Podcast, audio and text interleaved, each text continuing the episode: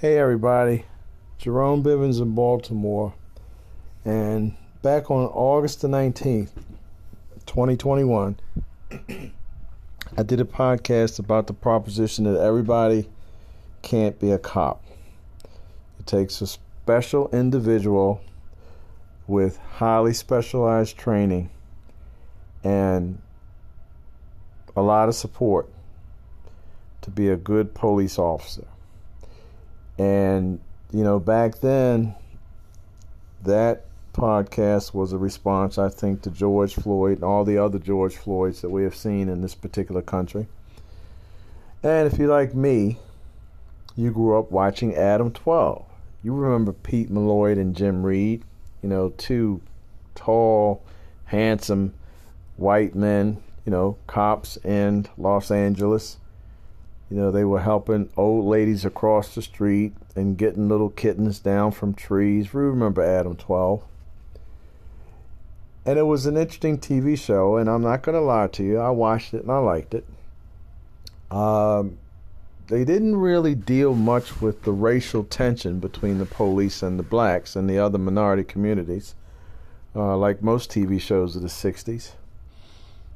And then there was one other phenomenon when I was a little kid when I was in elementary school, the Baltimore City Police Department had this program called the Officer Friendly Program. And Officer Friendly was a police officer who visited elementary schools and simply talked to the little kids in the elementary schools. And it was a way, obviously, for children to meet police and for children to learn not to fear police. I don't know what happened to Officer Friendly. And of course, Adam 12, that TV show, has been on air and 35, 40, 50 years. I mean, you can see it in reruns now. But the image of officer friendly and that notion that we got of police from Adam 12 being brave and fearless, well, we've had George Floyd and Ahmaud Arbery, although he wasn't killed by police, but we've had Eric Garner. And don't forget Michael Brown and Freddie Gray, and there's a whole list of black folks killed by police officers. But what's really, really, really, really, really heartbreaking is the video from Uvalde. You know, the school shooting where 19 little elementary school children were shot and killed and two teachers were shot and killed. We have now seen video, surveillance video from inside the school. It shows the shooter meandering about before he goes into the particular classroom where he ultimately started his rampage. But you see all of these cops standing around for 77 minutes. At one point, you see this one cop putting hand sanitizer on. And I'm thinking, wow, he's smart. You know, he's obviously thinking about his health and his well being and his safety, and perhaps the safety of his family and the safety of his children. But obviously, he's not thinking about those kids in that classroom that are getting their brains blown all over the place by this guy with his AK 47 or whatever the hell kind of rifle it was. I mean, the, the video is absolutely horrendous to see these police officers standing around when we knew that they can hear shots being fired in the classroom. We knew that they could hear bullets penetrating flesh. We knew that they could hear the screams of the children, but they didn't do anything. Again, everybody can't be a cop. And this is not my position, this is the position of law enforcement experts all over the country. Because all law enforcement experts agree now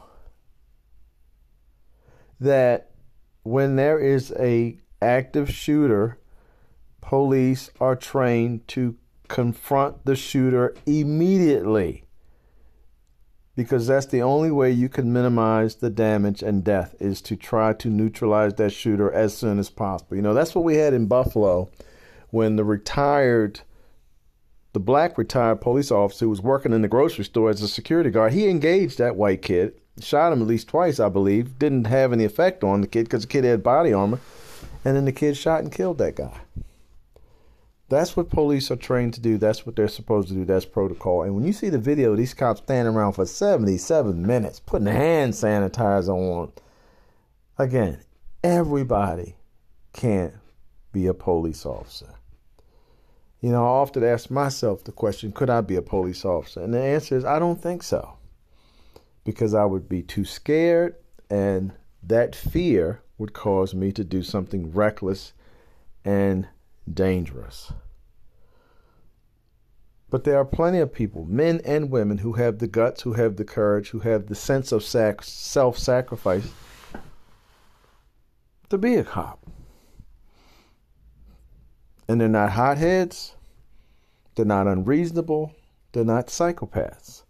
They're people who want to make a difference and they want to help.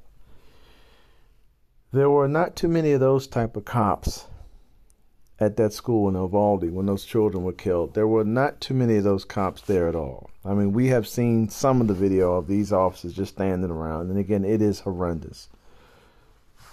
So, the moral of the story, beyond the fact that we have too many guns in this country, beyond the fact that automatic weapons don't need to be accessible to civilians, is the story and the moral of being a police officer everybody doesn't have that sense of self sacrifice. Ergo, everybody can't be a cop.